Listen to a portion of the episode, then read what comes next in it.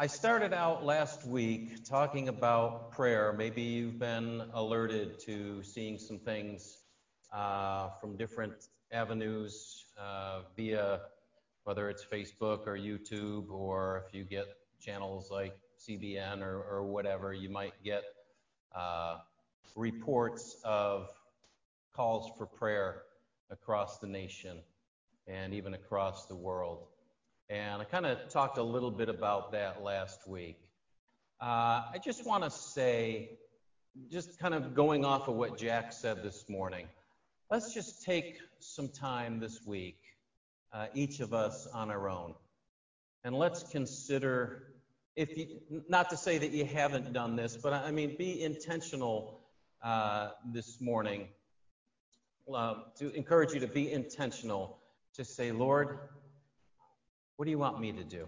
With all that's going on in the world, with all that's going on in our nation, in our community, what would you have for me, first of all, in prayer? Uh, my wife and I were, were praying last night, and just uh, sense came over me, uh, kind of like if, if you're familiar with the book of Daniel. Uh, I love how Daniel prays for his nation. Uh, there they are, they're in captivity. They, they've, been, they've been judged by the Lord for years and years and years for turning their back on him. Kind of sounds familiar. And here they, they had been taken to Babylon, they've been in captivity. And Daniel looks at the book of Jeremiah, of all places, and he says, Wait a minute, we're, we're about to go home. I can see prophetically in the scripture here that we're about to go home. But he opens his prayer to God uh, very humbly, confessing the sin of his nation uh, and including himself in it. He says, Lord, we have transgressed your laws. We have done this. We have done that. Oh, Lord, have mercy upon us. And that was that same kind of sense that, that came upon me last night as, as we were praying. Uh, revival, awakenings. There, there's, there are things happening across the country that, that God is beginning to stir people. Uh, and, and, and I love it. But to think that God would sovereignly pour out his spirit and begin to reveal himself, begin to manifest his presence, and have people begin to respond to that presence. What an act of mercy that is. We don't deserve it as a nation. 60 million ch- children destroyed in what should be the safest place on earth for them. When you, when you read the scriptures of things that God forgives and doesn't forgive, innocent blood is one of those. Um, if, if you know anybody that's, that's ever had an abortion or whatever, there is grace for them individually.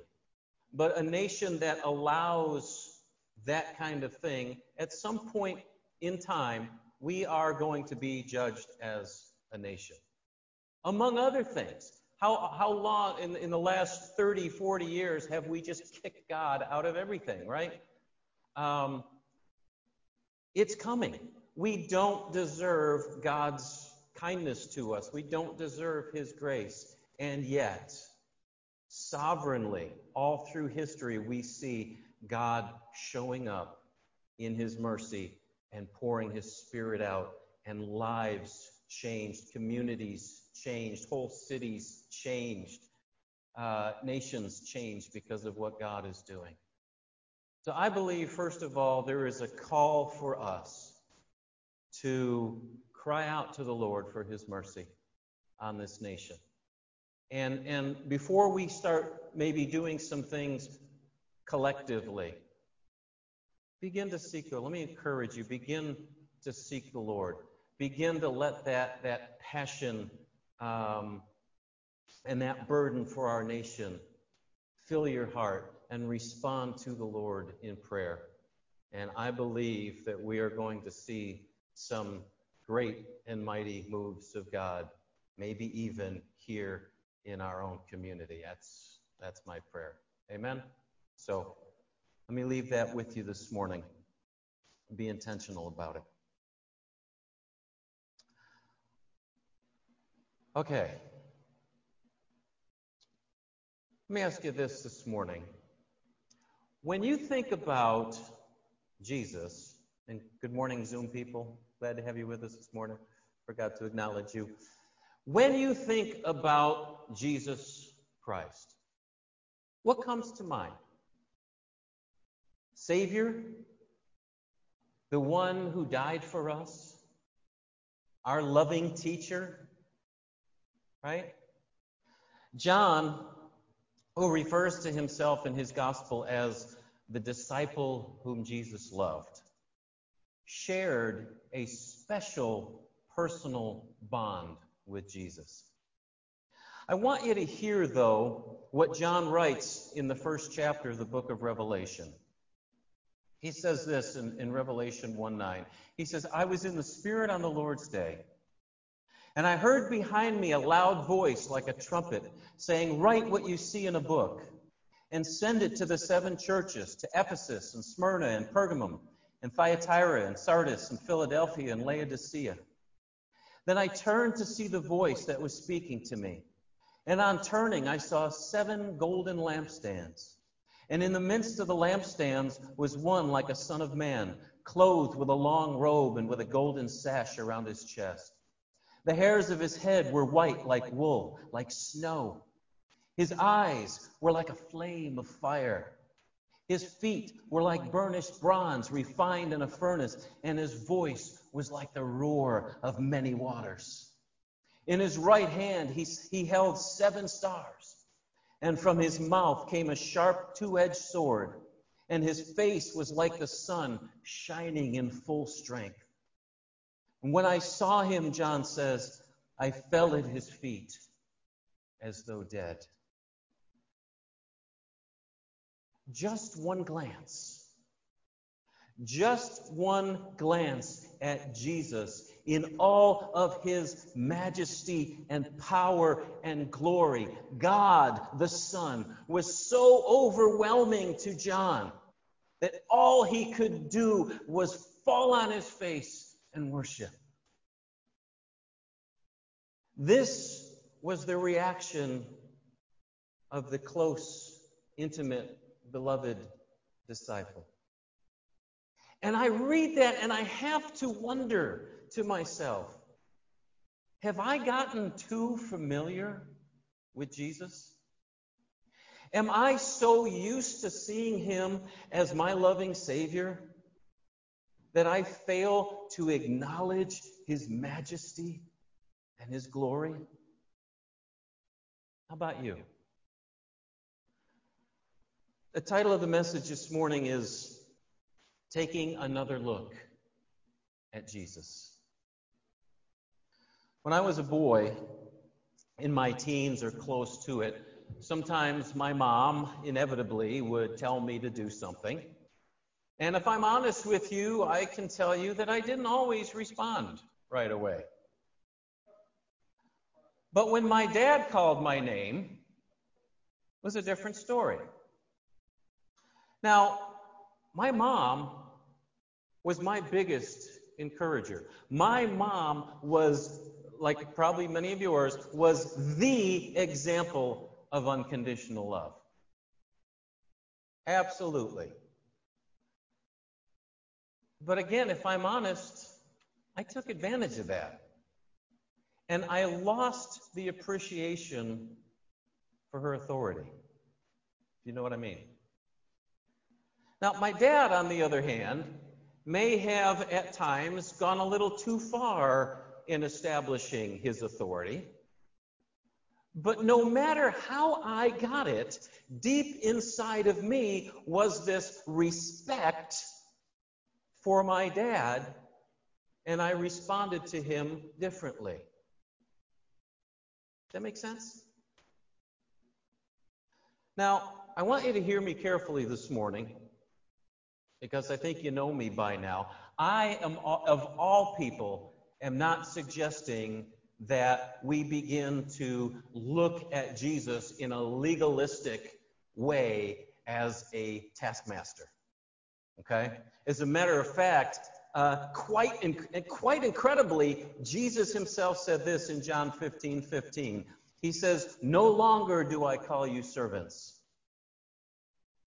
for a servant does not know what his master is doing, but I have called you friends. Friends. For all that I have heard from my Father, I have made known to you. Right? Not servants, friends. But what is the difference here that Jesus points out? The difference is not that we are, are not to listen and obey. The difference is, is that we also understand what we're doing and why we're doing it. Isn't that what Jesus said? It's that we gladly do these things that he says because we know it's right, because we know it's best, and hopefully even more so because we have this utmost respect for the one who's telling us what to do. Right? The Bible says in Psalm 111:10, "The fear of the Lord is the beginning of wisdom." The fear of the Lord. What's that? Does it mean to be afraid of the all powerful God?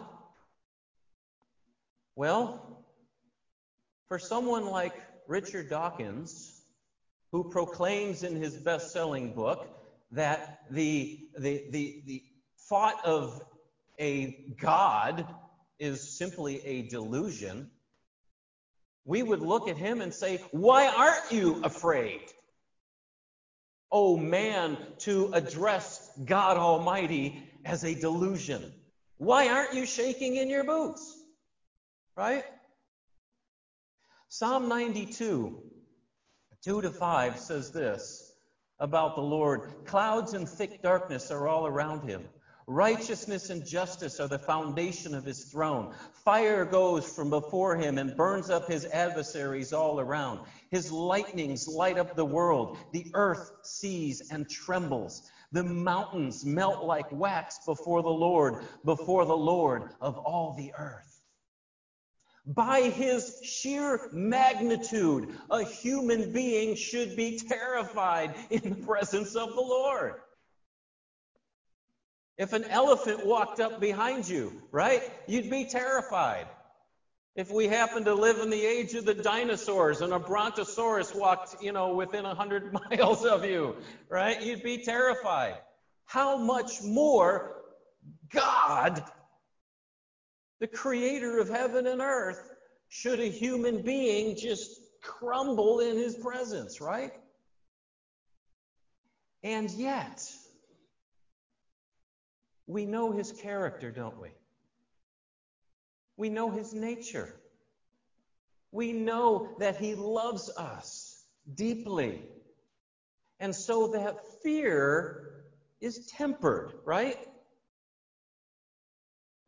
But can we go too far in the other direction? Can we be casual with Jesus? too casual. Here are some of the questions that I've personally grappled with. Can I approach His Word like a cafeteria? Oh, I like this part. I don't like this over here. Oh, yeah, I'll do this, but this, mm, not so much. Can I hear time and time again that the God who created this earth, the Savior that, that died for me, wants to spend time with me and then blow him off flippantly because I got other things to do? Can I make commitments in my heart to Him and promise Him things and then renege like it's no big deal? Are you with me? Do his commands carry the same weight as our boss or our doctor? How easy is it to sin against the Lord knowing that we'll be forgiven?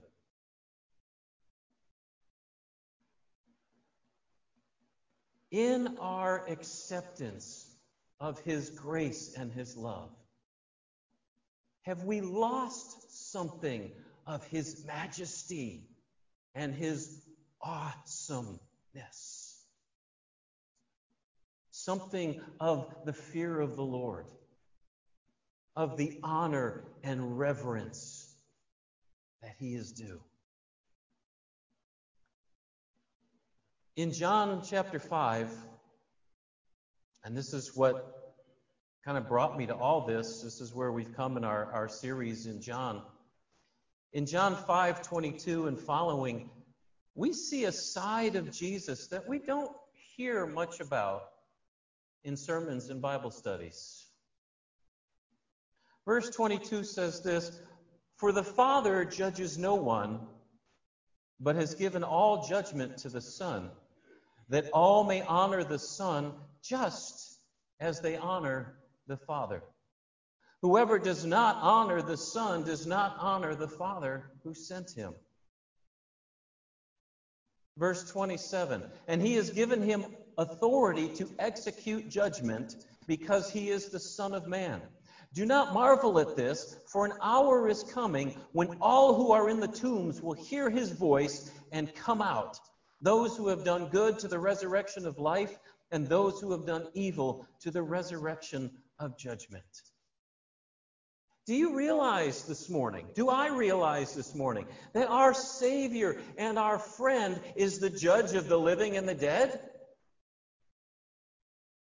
Do we realize that at his thunderous voice, every soul that ever lived will command to attention and stand before him and give account?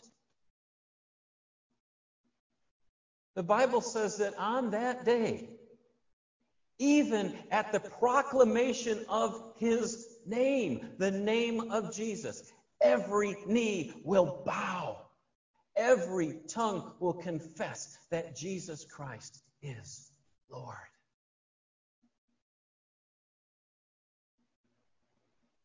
That tells me that on that day, we will all be like John.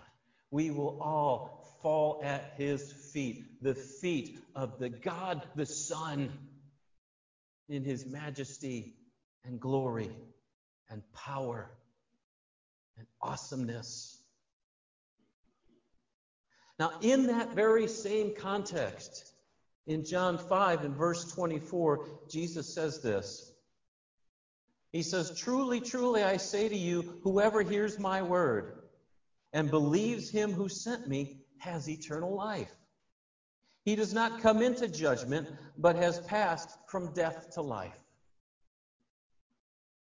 So let me ask you this morning how much more precious is that life when we truly understand what the outcome was going to be? Right? How much more do we appreciate being able to come and sit in church and gather together after four months of not being able to do so? See the contrast there? How much more do we really grasp what it means for Jesus to call us friend when we understand who it really is that's allowing us that relationship?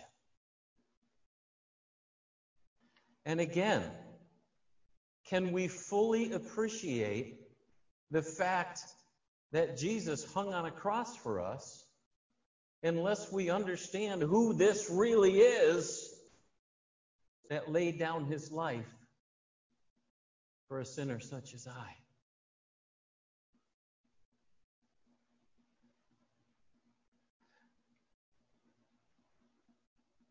You see what I'm trying to do here? And I think what, what God is leading me to do, I hope what God is leading me to do is balance. Is balance. To take another look at Jesus, realize who it is that calls us into a relationship with Himself. In Matthew chapter 10, verse 28, he says this.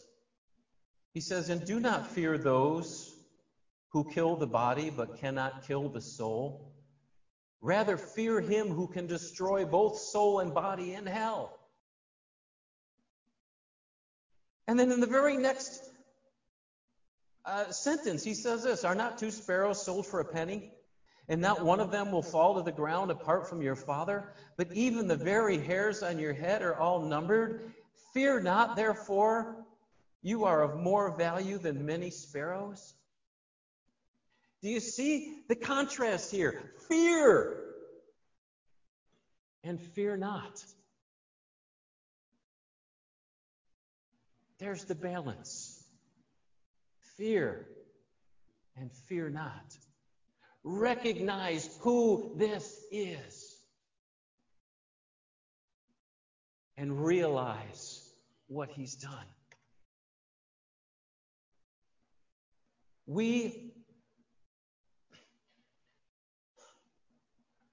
let me put it this way reverently fear the Son of God.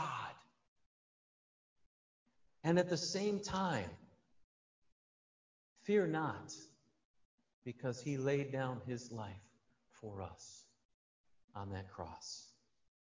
We ought to be blown away with both awe and gratitude.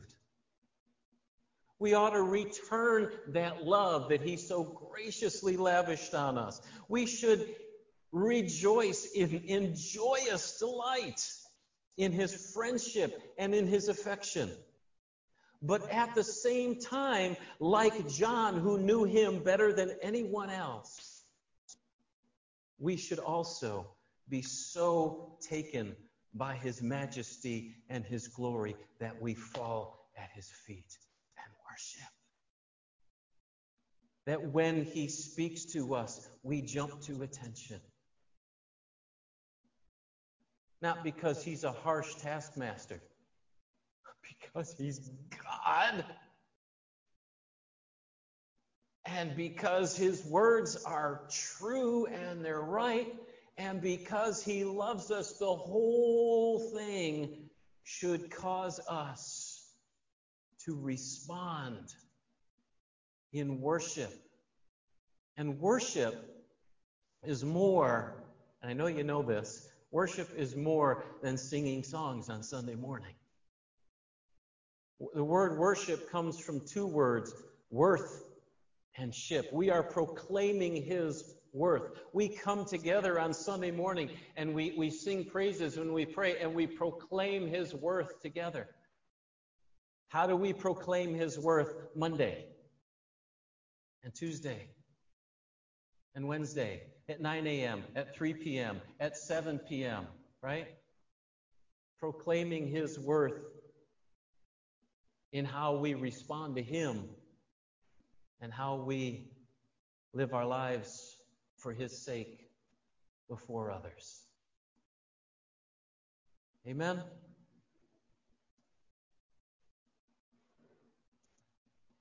Let me ask you this morning Is there anyone or anything that should have anywhere near His authority in our lives? Is there anyone whose word we should respect and honor any more than His?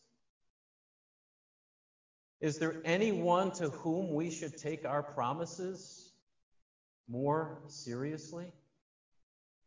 Is there anyone or anything that more so deserves our time and attention? Both for his awesomeness and for his love? Church, let's take another look at Jesus. Let's see him, yes, our loving Savior on the cross, but let's also see him in his majesty and in his glory. God wrapped in flesh, who deserves our worship. Amen. And like the other disciple, Thomas, when he had seen the risen Christ, when he saw the nail pierced hands and the hole in his side, fell to his knees and said, My Lord and my God.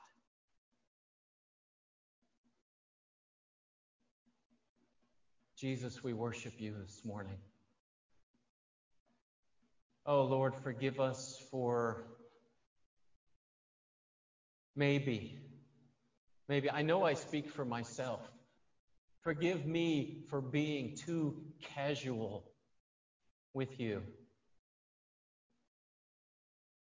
You're my friend, but you're not my buddy.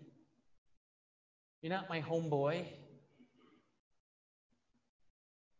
You're God. I want to proclaim you as that today here in this place. But more than just Sunday morning.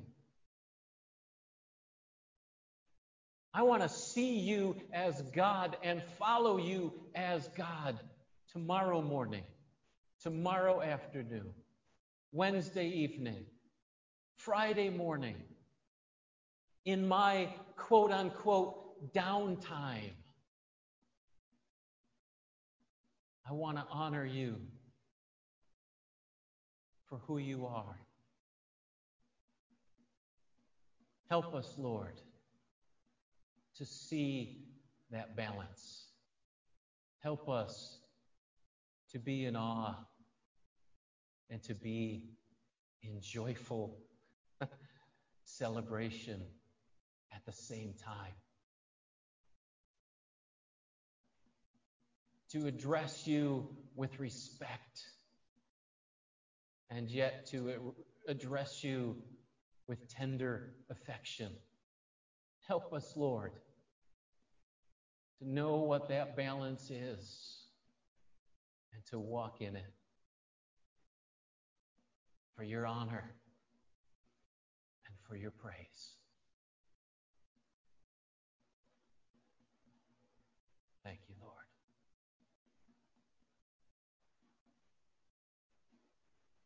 I want to share a song this morning. It's a song uh, you, you, might be familiar with. I know the choir has done it within the last, I don't know, six months maybe. But it's a song, it's one of those songs that just captures, I believe, in my heart, that sense of His awesome presence. Let's honor Him this morning.